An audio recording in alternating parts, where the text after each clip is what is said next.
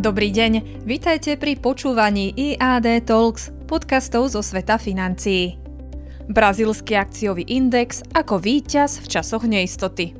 Ak sa investori pozrú na výkonnosti jednotlivých akciových indexov od začiatku roka, pravdepodobne im neunikne jedna významná odchýlka – Zatiaľ čo väčšina akciových indexov po celom svete doručila negatívny výnos, brazílsky akciový index Ibovespa dosiahol od začiatku roka výnos takmer 35% Paradox je, že ten istý index mal v roku 2021 negatívny výnos 24%, napriek tomu, že mnohé zo súčasných faktorov, ktoré ovplyvňujú výkonnosť tohto indexu, boli viditeľné už niekoľko kvartálov dozadu. Štruktúra brazílskeho akciového indexu pozostáva z troch hlavných sektorov. Oceľ a ťažba železa tvorí 22% indexu, nasleduje ropný sektor s takmer 18-percentným zastúpením a bankový sektor, ktorý tvorí 14% indexu. Tieto tri sektory spolu zastupujú viac ako 50 všetkých akcií v indexe a do značnej miery ovplyvňujú jeho výkonnosť.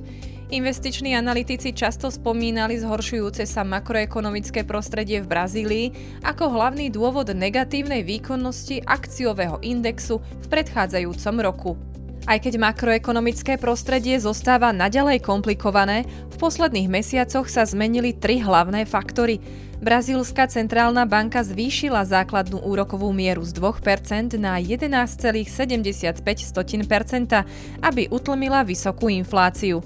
Vyššia základná úroková miera pomáha bankovému sektoru dosahovať vyššiu ziskovosť, čo má následne pozitívny vplyv na precenenie hodnoty brazílskych bank.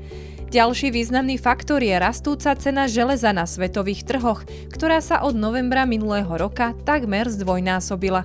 Konflikt na Ukrajine, ktorá je významný producent železa, znamená, že veľká časť ukrajinskej produkcie bude na svetových trhoch chýbať, čo vytvára príležitosti pre iných producentov železa, vrátane tých brazílskych. V neposlednom rade je to stále rastúca cena ropy, ktorá tento týždeň zatvárala na hranici 120 amerických dolárov za barel ropy. Petrobras ako hlavný zástupca brazílskeho ropného sektora z tejto situácie značne profituje.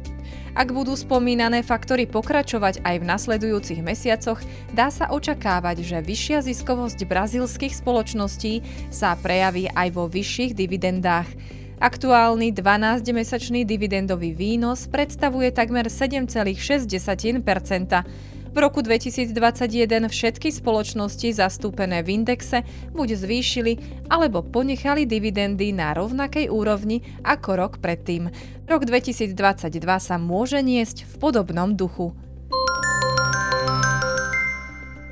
Udalosti zo sveta financií pre vás pripravil Roman Vitásek, portfólio manažér IAD Investment. Počúvajte nás aj na budúce.